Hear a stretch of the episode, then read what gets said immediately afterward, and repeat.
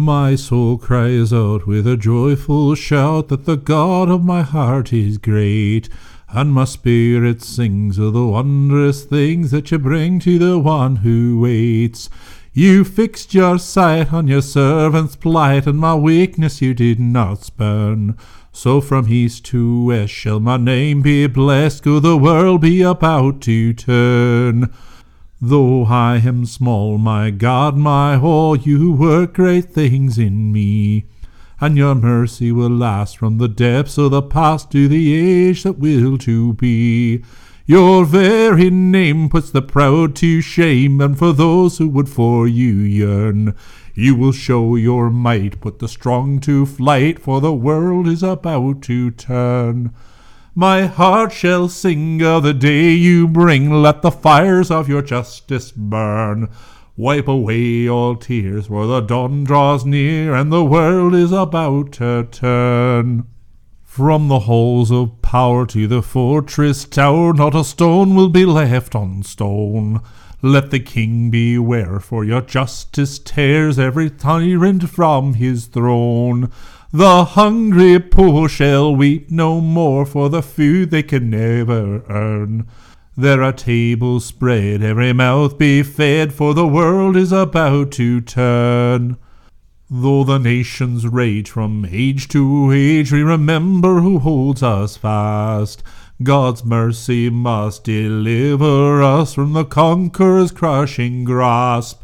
This saving word that our forebears heard is a promise that holds us bound, till the spear and rod be crushed by a God who is turning the world around. My heart shall sing of the day you bring, let the fires of your justice burn. Wipe away all tears, for the dawn draws near, and the world is about to turn. Welcome to this Uvula audio presentation of Thomas Merton's The Seven Storey Mountain. Volume 17, Epilogue Meditatio Pauperis in Solitudine. Day unto day uttereth speech. The clouds change, the seasons pass over our woods and fields in their slow, regular procession, and time is gone before you're aware of it. Christ pours down the Holy Ghost upon you from heaven in the fire of June. And then you look about and realize that you're standing in the barnyard husking corn, and the cold wind of the last days of October is sweeping across the thin woods and biting you to the bone. And then in a minute or so, it's Christmas, and Christ is born. At the last of the three great masses, celebrated as a solemn pontifical high mass with pontifical tierce. I am one of the minor ministers. We have vested in the sacristy, have waited in the sanctuary. In the thunder of the organ music, Reverend Father has come with the monks in procession through the cloister and has knelt a moment before the Blessed Sacrament in the chapel of Our Lady of Victories. Then tierce begins. After that, the solemn vesting and I present the crozier with suitable bows, and they go to the foot of the altar, and the tremendous introit begins in the choir, summing up with the splendor of its meaning the whole of Christmas. The child born on earth in lowliness in the crib before the shepherds is born this day in heaven in glory, in magnificence, in majesty, and the day in which he is born is eternity. He is born forever, all power, all wisdom. Begotten before the day star, he is the beginning and the end, everlasting born of the Father, the infinite God, and he himself is the same God, God of God, light of light, true God of true God, God born of himself forever, himself his own second person, yet born of himself forever. He it is also that is born each instant in our hearts, for this unending birth, this everlasting beginning without end, this everlasting perfect newness of God begotten of Himself, issuing from Himself, without leaving Himself or altering His oneness. This is the life that is left in us. But see, he is suddenly born again, also on this altar, upon that cloth, and corporal as white as snow beneath the burning lights, and raised up above us in the hush of the consecration. Christ, the child of God, the Son made flesh, with his all power. What will you say to me this Christmas, O Jesus? What is it that you have prepared for me at your Nativity? At the Agnus Dei, I put aside the crozier, and we all go to the epistle side together to receive the kiss of peace. We bow to one another. The salutation passes from one to the other. Heads bowed, hands are folded again. Now we all turn around. And suddenly I find myself looking straight into the face of Bob Lax. He's standing at the benches that are drawn up there for visitors. He is so close to the steps of the sanctuary that if he were any closer he would be in it. And I say to myself, Good, now he'll finally get baptized too. After dinner, I went to Reverend Father's room and told him who Lax was, and that he was an old friend of mine, and asked if I might speak to him. We are ordinarily only allowed to receive visits from our own families, but since I had practically nothing left of my family, Reverend Father agreed that I might speak to Lax for a little while, and I mentioned that I thought he might be ready to be baptized. Isn't he Catholic? asked Reverend Father. No, Reverend Father, not yet. Well, in that case, why was he taking communion last night at the midnight mass?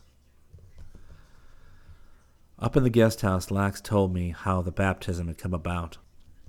He had been at the University of North Carolina teaching some earnest young men how to write radio plays. Toward the end of Advent, he had got a letter from Rice which said, in so many words, Come to New York and we will find a priest and ask him to baptize you. All of a sudden, after all those years of debating back and forth, Lax just got on a train and went to New York. Nobody had ever put the matter up to him like that before. They found a Jesuit in that big church up on Park Avenue, and he baptized him and that was it. So then Lax had said, Now I'll go to the Trappist in Kentucky and visit Merton. Bob Gibney had told him, You were a Jew and now you're a Catholic? Why don't you black your face? Then you'll be all three things that the Southerners hate most. Night had already fallen, Christmas Eve, when Lax got to Bardstown. He stood by the road to hitch a ride to the monastery. Some fellows picked him up and while they were driving along, they began talking about the Jews, the way some people talk about the Jews. So Lax had said he was not only a Catholic, but a converted Jew. Oh, said the fellows in the car. Of course, you understand we were talking about Orthodox Jews. From Lax, I heard the first scraps of information about all the friends I'd forgotten, about Bob Gerdy, who was in England in the army after having been baptized into the church in September, Rice was working on one of those picture magazines.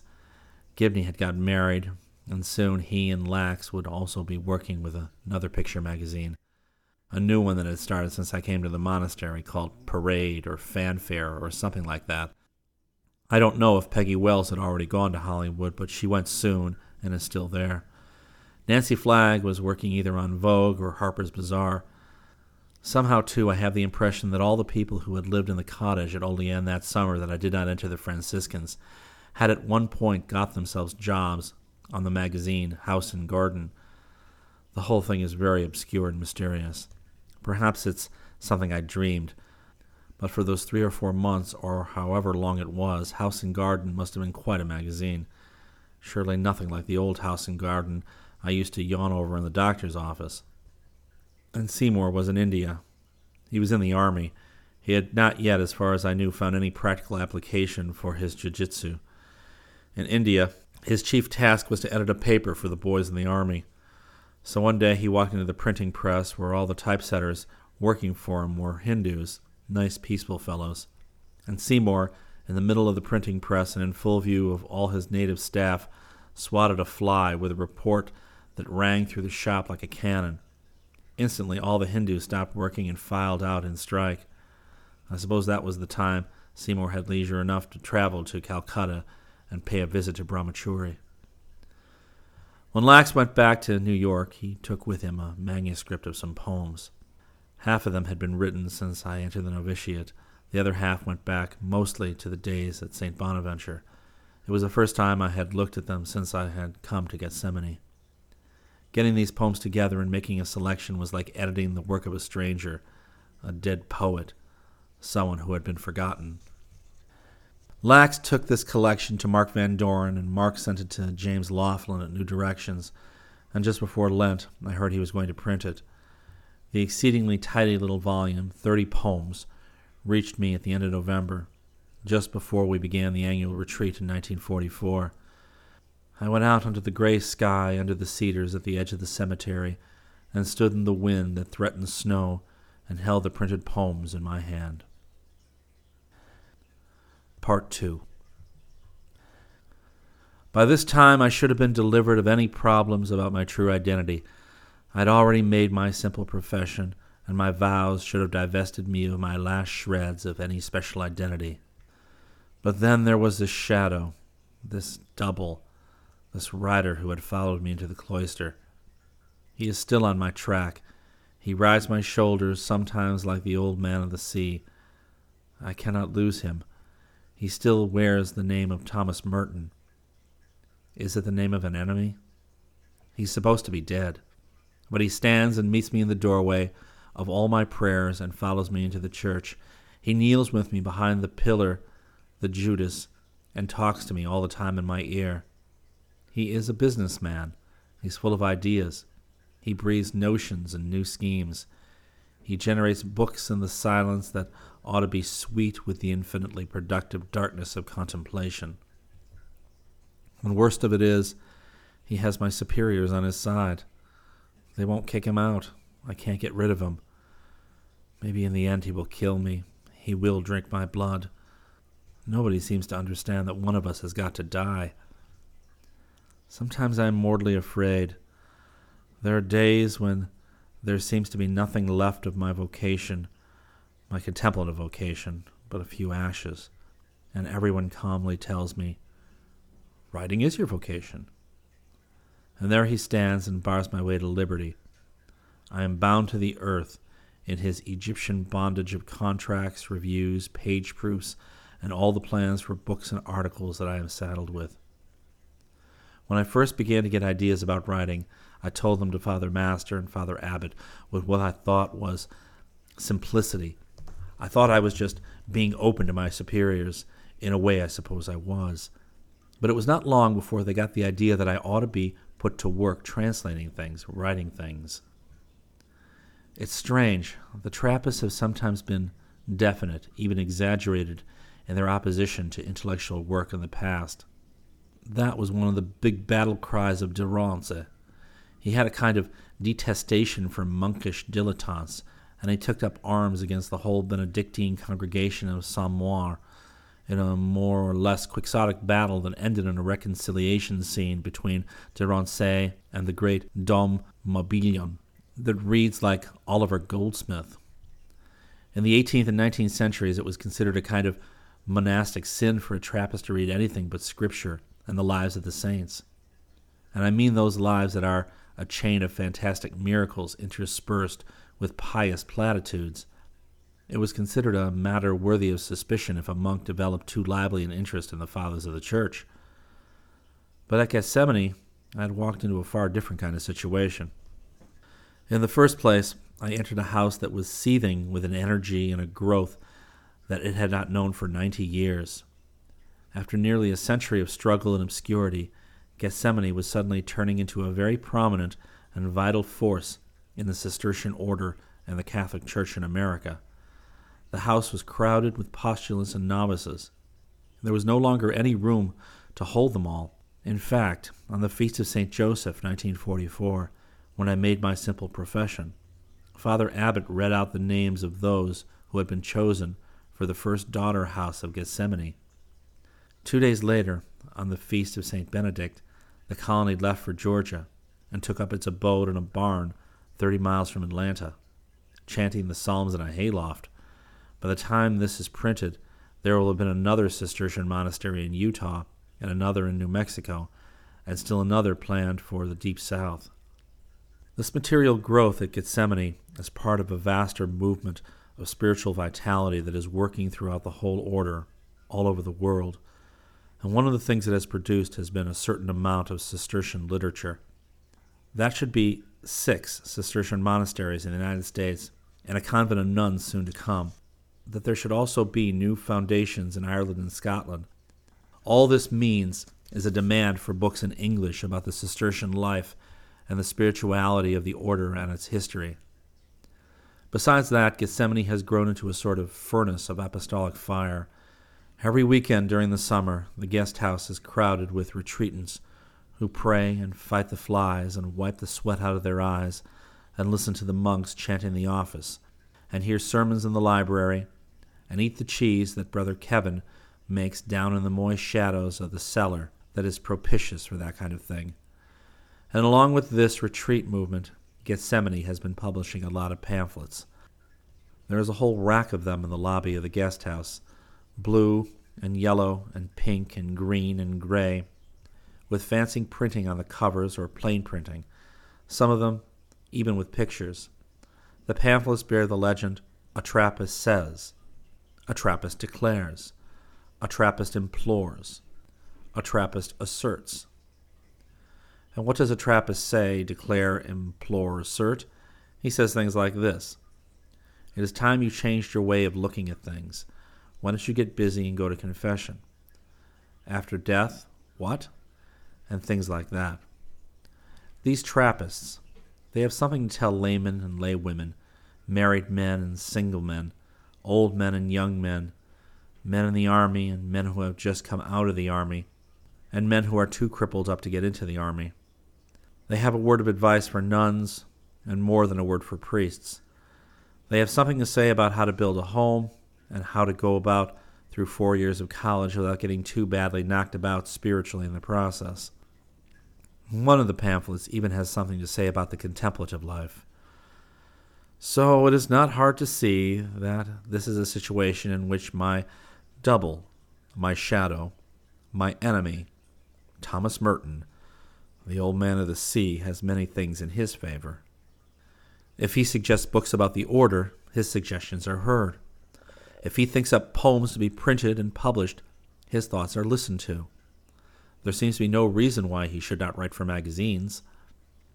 At the beginning of 1944, when I was getting near the time for a simple profession, I wrote a poem to St. Agnes on her feast in January, and when I had finished it, my feeling was that I did not care if I ever wrote another poem as long as I lived. At the end of the year, when 30 poems were printed, I still felt the same way, and more so. So then Lax came down for another Christmas and told me I should be writing more poems. I did not argue about it, but in my own heart I did not think it was God's will. And Dom Vital, my confessor, did not think so either. Then one day, the feast of the conversion of St. Paul, 1945, I went to Father Abbot for direction, and without my even thinking of the subject or mentioning it, he suddenly said to me, I want you to go on writing poems. Part 3 It is very quiet. The morning sun is shining over the gatehouse, which is bright with new paint this summer. From here it looks as though the wheat is already beginning to ripen on St. Joseph's Knoll. The monks who are on retreat for their ordination to the diaconate are digging in the guest house garden. It is very quiet. I think about this monastery that I am in. I think about the monks, my brothers, my fathers. They are the ones who have a thousand things to do. Some are busy with food, some with clothing, some with fixing the pipes, some with fixing the roof. Some paint the house, some sweep the rooms, some mop the floor of the refectory. One goes to the bees with a mask on and takes away their honey. Three or four others sit in a room with typewriters, and all day long they answer the letters of the people who write here asking for prayers because they are unhappy. Still others are fixing tractors and trucks. Others are driving them. The brothers are fighting with the mules to get them into harness. or they go out into the pasture after the cows, or they worry about their rabbits. One of them says he can fix watches. Another is making plans for the new monastery in Utah. The ones who have no special responsibility for chickens or pigs or writing pamphlets or packing them up to send out by mail or keeping the complicated accounts in our mass book, the ones who have nothing special to do can always go out and weed the potatoes and hoe the rows of corn. When the bell rings in the steeple, I will stop typing and close the windows of this room where I work. Frater Sylvester will put away that mechanical monster of a lawn mower, and his helpers will go home with their hoes and shovels. And I will take a book and walk up and down a bit under the trees, if there is time, before the conventual Mass. And most of the others will sit in the scriptorium and write their theological conferences or copy things out of books on the backs of envelopes. And one or two will stand around in a doorway that leads from the little cloister to the monk's garden and twine their rosaries around their fingers and wait for something to happen. After that, we will all go to choir, and it will be hot, and the organ will be loud, and the organist who is just learning will make a lot of mistakes. But on the altar will be offered to God the eternal sacrifice of the Christ to whom we belong and who has brought us here together. Congregavit nos in unum Christi amor. America is discovering the contemplative life. There are paradoxes in the history of Christian spirituality, and not the least of them is the apparent contradiction in the way the fathers and modern popes have looked at the active and contemplative lives. St. Augustine and St. Gregory lamented the sterility of contemplation, which was in itself, as they admitted, superior to action. Yet Pope Pius XI came out in the Constitution Umbratilem with a clear statement that the contemplative life was much more fruitful for the Church, multo plus ad ecclesia incrementa et humani generis salutem confere, than the activity of teaching and preaching. What is all the more surprising to a superficial observer is the fact that such a pronouncement should belong to our energetic times. Practically anyone who realizes the existence of the debate can tell you that St. Thomas taught that there should be three vocations that is, to the active life, to the contemplative, and the third, to the mixture of both. And that this last is superior to the other two. The mixed life is, of course, the vocation of St. Thomas's own order, the friars preachers.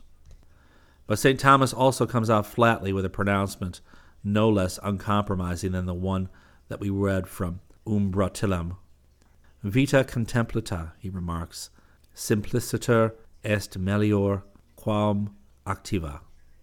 That is, the contemplative life in itself, by its very nature, is superior to the active life. What is more, he proves it by natural reason and arguments from a pagan philosopher, Aristotle. That is how esoteric the question is. Later on, he gives his strongest argument in distinctly Christian terms. The contemplative life directly and immediately occupies itself with the love of God, of which there is no act more perfect or more meritorious. Indeed, that love is the root of all merit. When you consider the effect of individual merit upon the vitality of other members of the mystical body, it is evident there is nothing sterile about contemplation. On the contrary, St. Thomas's treatment of it in this question shows that the contemplative life establishes a man in the very heart of all spiritual fecundity.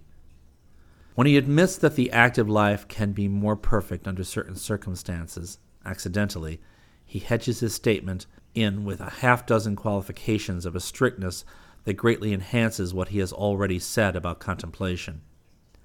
First, activity will only be more perfect than the joy and the rest of contemplation if it is undertaken as the result of an overflow of love for God.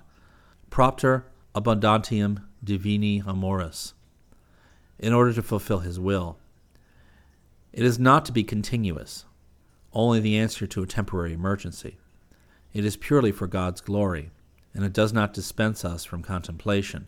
It is an added obligation, and we must return as soon as we morally kin to the powerful and fruitful silence of recollection that disposes our souls for divine union.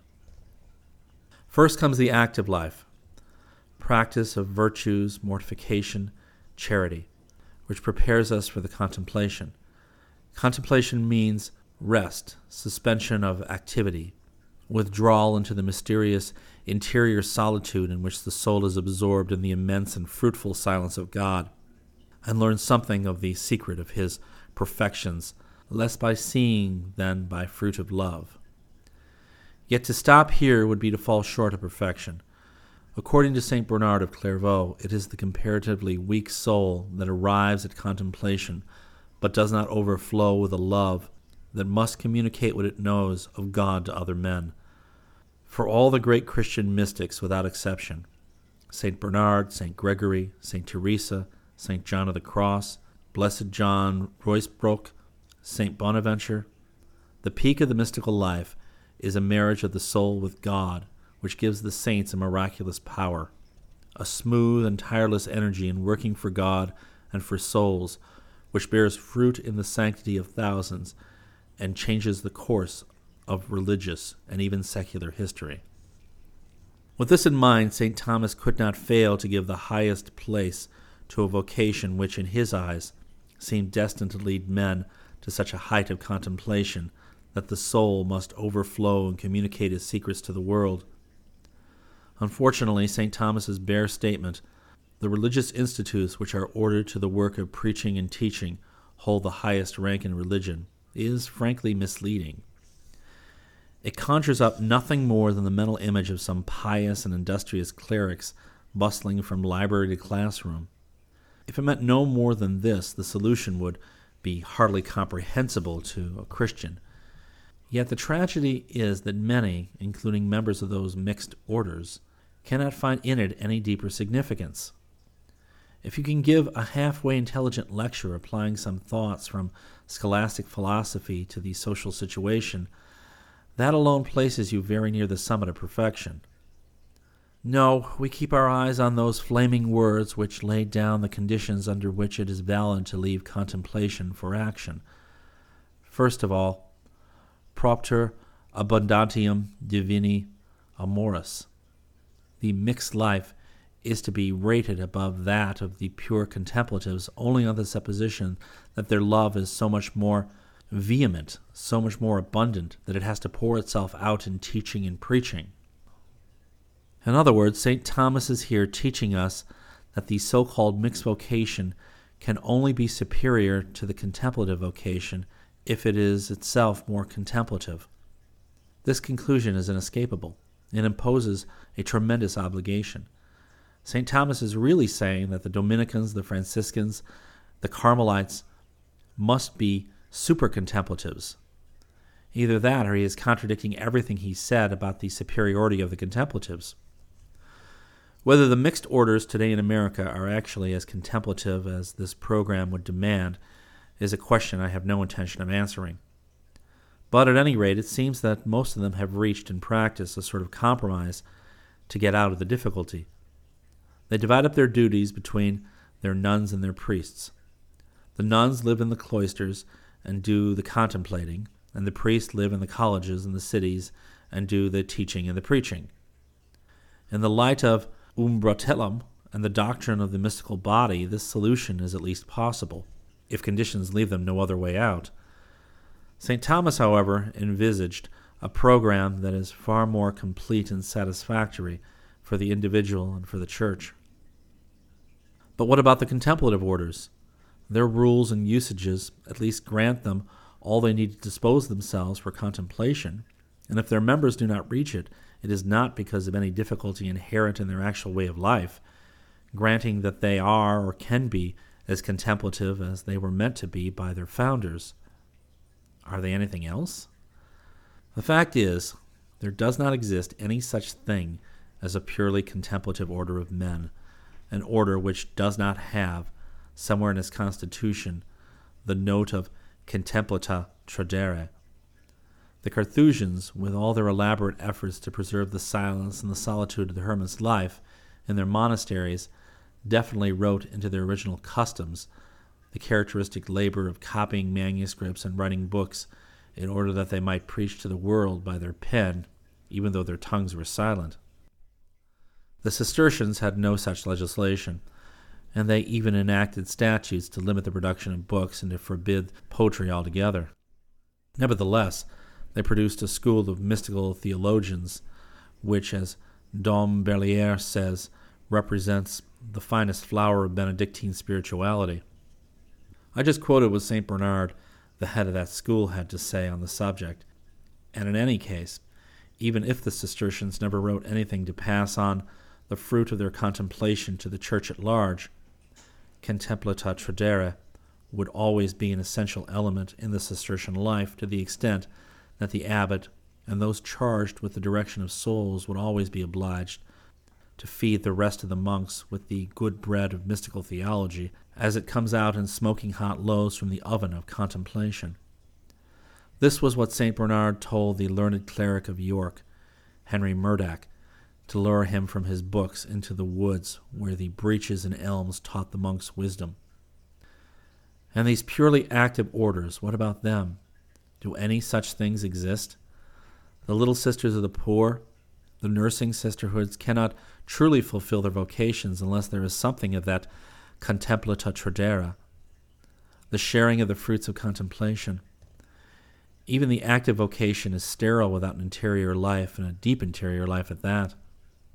The truth is, in any kind of a religious order, there is not only the possibility, but even in some sense the obligation of leading, at least to some extent, the highest of all lives, contemplation, and the sharing of its fruit with others.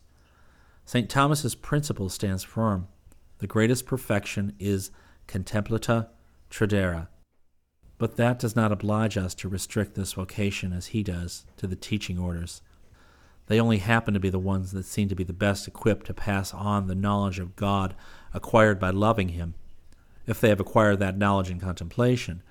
Yet others may perhaps be better placed for acquiring it. In any case, there are many different ways of sharing the fruits of contemplation with others. You don't have to write books or make speeches. You don't have to have direct contact with souls in the confessional. Prayer can do the work wonderfully well and indeed the fire of contemplation has a tendency to spread itself throughout the church and vivify all the members of Christ in secret without any conscious act on the part of the contemplative. But if you argue that St. Thomas's context limits us at least to some sort of visible and natural communication with our fellow men, though it is hard to see why this should be so, nevertheless, even in that event, there exists a far more powerful means of sharing the mystical and experiential knowledge of God. Look in St. Bonaventure's Itinerarium, and you will find one of the best descriptions ever written of this highest of all vocations. It's a description which the seraphic doctor himself learned on retreat and in solitude on Mount Alvernia. Praying in the same lonely spot where the great founder of his order, St. Francis of Assisi, had had the wounds of Christ burned into his hands and feet and side, St. Bonaventure saw, by the light of a supernatural intuition, the full meaning of this tremendous event in the history of the Church. There, he says, St. Francis passed over into God, in Deum transit, in the ecstasy, excessus, of contemplation, and thus he was set up as an example of perfect contemplation just as he had previously been an example of perfection in the active life, in order that God through him might draw all truly spiritual men to this kind of passing over, transitus, and ecstasy, less by word than by example. Here's the clear and true meaning of contemplata tradere, expressed without equivocation by one who had lived that life to the full. It is the vocation to transforming union, to the height of the mystical life and of mystical experience, to the very transformation into Christ, that Christ living in us and directing all our actions might himself draw men to desire and seek the same exalted union because of the joy and sanctity and the supernatural vitality radiated by our example. Or rather, because of the secret influence of Christ living within us in complete possession of our souls. And notice the tremendously significant fact that St. Bonaventure makes no divisions and distinctions. Christ imprinted his own image upon St. Francis in order to draw not some men, not a few privileged monks, but all truly spiritual men to the perfection of contemplation, which is nothing else but the perfection of love. Once they have reached these heights, they will draw others to them in their turn. So any man may be called, at least de jure, if not de facto, to become fused into one spirit with Christ in the furnace of contemplation, and then go forth and cast upon the earth that same fire which Christ wills to see enkindled. This means in practice that there is only one vocation. Whether you teach or live in the cloister or nurse the sick, whether you are in religion or out of it, married or single, no matter who you are or what you are, you are called to the summit of perfection. You are called to a deep interior life, perhaps even to mystical prayer, and to pass the fruits of your contemplation on to others. And if you cannot do so by words, then do so by example. Yet if this sublime fire of infused love burns in your soul, it will inevitably send forth throughout the church and the world an influence more tremendous than could be estimated by the radius reached by words or by example. St. John of the Cross writes, A very little of this pure love is more precious in the sight of God and of greater profit to the church, even though the soul appears to be doing nothing, than are all other works put together. Before we were born, God knew us. He knew some of us would rebel against His love and His mercy, and that others would love Him from the moment that they could love anything and never change that love. He knew that there would be joy in heaven among the angels of His house for the conversion of some of us, and He knew that He would bring us all to live here to Gethsemani together one day for His own purpose, for the praise of His love. The life of each one in this abbey is part of a mystery. We all add up to something far beyond ourselves. We cannot yet realize what it is, but we know in the language of our theology that we are all members of the mystical Christ and that we all grow together in Him for whom all things were created. In one sense, we are always traveling, and traveling as if we did not know where we were going. In another sense, we have already arrived. We cannot arrive at the perfect possession of God in this life, and that is why we are traveling and in darkness. But we already possess Him by grace, and therefore, in that sense, we have arrived and are dwelling in the light. But oh, how far I have to go to find you in whom I have already arrived. For now, O oh my God, it is to you alone that I can talk, because nobody else will understand. I cannot bring any other man on this earth into the cloud where I dwell in your light. That is your darkness, where I am lost and abashed. I cannot explain to any other man the anguish which is your joy, nor the loss which is the possession of you, nor the distance from all things which is the arrival in you, nor the death which is the birth in you, because I do not know anything about it myself, and all I know is that I wish it were over. I wish it were begun. You have contradicted everything. You have left me in no man's land. You have got me walking up and down all day under those trees, saying to myself over and over again, Solitude, solitude. And you have turned around and thrown the whole world into my lap. You have told me, Leave all things and follow me. And then you tied half of New York to my foot like a ball and chain. You have me kneeling behind that pillar with my mind making a noise like a bank. Is that contemplation? Before I went to make my solemn vows last spring on the feast of St. Joseph, in the thirty third year of my age, being a cleric in minor orders, before I went to make my solemn vows, this is what it looked like to me. It seemed to me you were almost asking me to give up all my aspirations for solitude and for a contemplative life, you are asking me for obedience to superiors who will, I am morally certain, either make me write or teach philosophy or take charge of a dozen material responsibilities around the monastery. And I may even end up as a retreat master, preaching four sermons a day to the seculars who come to the house. and even if I have no special job at all, I will always be on the run from 2 in the morning to 7 at night. Didn't I spend a year writing the life of Mother Berchmans, who was sent to a new Trappist foundation in Japan and who wanted to be a contemplative? And what happened to her? She had to be gatekeeper and guest mistress and sacristan and cellaress and mistress of the lay sisters all at the same time. And when they relieved her of one or two of those jobs, it was only in order to give her heavier ones, like that of mistress of novices.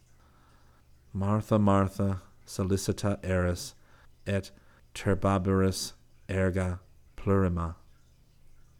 When I was beginning my retreat before solemn profession, I tried to ask myself for a moment if those vows had any condition attached to them.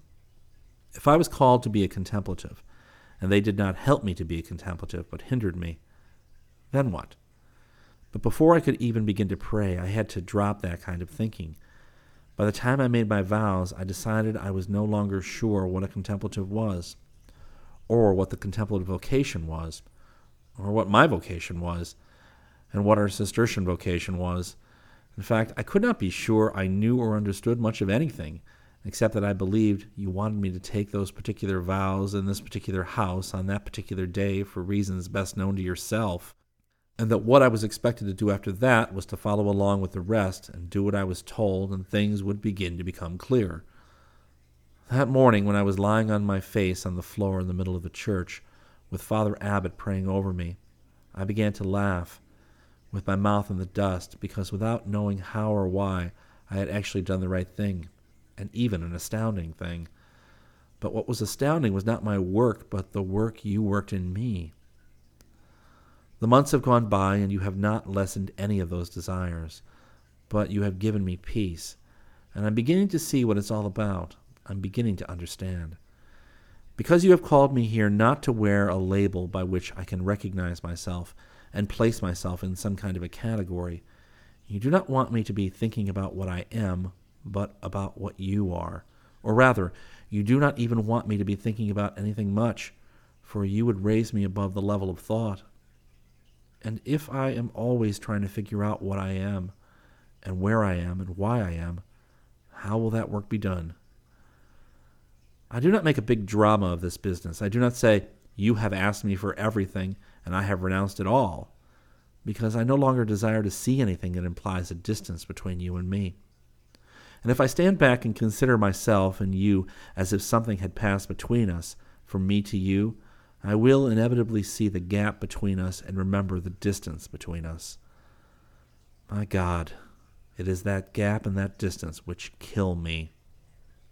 That's the only reason why I desire solitude to be lost to all created things, to die to them and to the knowledge of them, for they remind me of my distance from you. They tell me something about you, that you are far from them, even though you are in them. You have made them, and your presence sustains your being, and they hide you from me. And I would live alone and out of them. O beata solitudo! For I knew that it was only by leaving them that I could come to you and that is why I have been so unhappy when you seem to be condemning me to remain in them. Well, now my sorrow is over, and my joy is about to begin the joy that rejoices in the deepest sorrows. For I am beginning to understand. You have taught me and have consoled me, and I have begun again to hope and learn. I hear you say to me, I will be giving you what you desire. I will lead you into solitude. I will lead you by the way that you cannot possibly understand, because I want it to be the quickest way. Therefore, all things around you will be armed against you, to deny you, to hurt you, to give you pain, and therefore to reduce you to solitude. Because of their enmity, you will soon be left alone. They will cast you out and forsake you and reject you and you will be alone. Everything that touches you shall burn you, and you shall draw your hand away in pain until you have withdrawn yourself from all things. Then you will be alone. Everything that can be desired will sear you and brand you with a cautery, and you will fly from it in pain and be alone. every created joy will only come to you as pain, and you will die to all joy and be left alone. All the good things that other people love and desire and seek will come to you, but only as murderers to cut you off from the world and its occupations. You will be praised, and it will be like burning at the stake. You will be loved, and it will murder your heart and drive you into the desert. You will have gifts, and they will break you with their burden. You will have pleasures of prayer, and they will sicken you, and you will fly from them. When you have been praised a little, loved a little, I will take away all your gifts, and all your love, and all your praise, and you will be utterly forgotten and abandoned, and you will be nothing, a dead thing, a rejection. And in that day, you shall begin to possess the solitude you have so long desired. And your solitude will bear immense fruit in the souls of men you will never see on earth. Do not ask when it will be, or where it will be, or how it will be. On a mountain, or in a prison, in a desert, or a concentration camp, or in a hospital, or at Gethsemani. It does not matter. So do not ask me, because I'm not going to tell you. You will not know until you are in it. But you shall taste the true solitude of my anguish and my poverty, I shall lead you into the high places of my joy, and you shall die in me and find all things in my mercy, which has created you for this end, and brought you from Prades to Bermuda, to St. Antoine, to Oakham, to London, to Cambridge, to Rome, to New York, to Columbia, to Corpus Christi, to St. Bonaventure, the Cistercian Abbey of the poor men who labor in Gethsemani, that you may become the brother of God and learn to know the Christ of the burnt men. Sit finis libri, non finis quaerendi.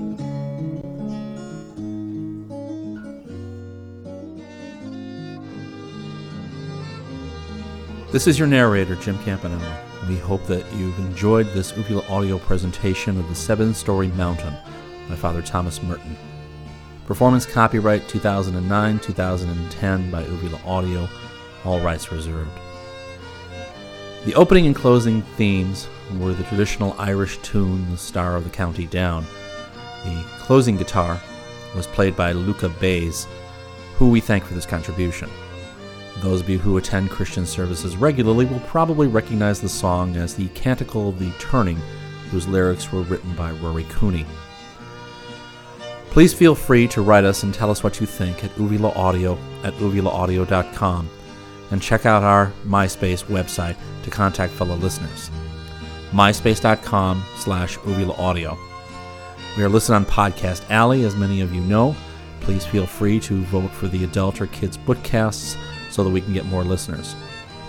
As usual, check out our Cafe Press website for t shirts, etc. For other Uvula audio titles, please go to our website at www.uvulaaudio.com. We are, of course, listed on iTunes, and you can subscribe and download our podcasts for free there. If you like our podcast, please feel free to tip us whatever amount you may like using the PayPal link. It is secure. Given the 60 plus hours of time to record, edit, and check the seven storey mountain, we do not feel that such requests or tips are beyond the pale. All the money collected will go toward maintaining the podcast in the future. Our next podcast will be back on both the adult and children's podcast streams in a couple of weeks. We will finally be going back to Doc Savage and presenting the Johnny Sunlight saga.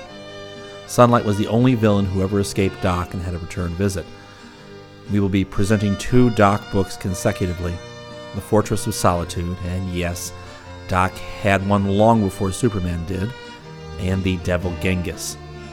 Like you, we have all been looking forward to those presentations for a long time now. From all of us at Uvula Audio, we thank you.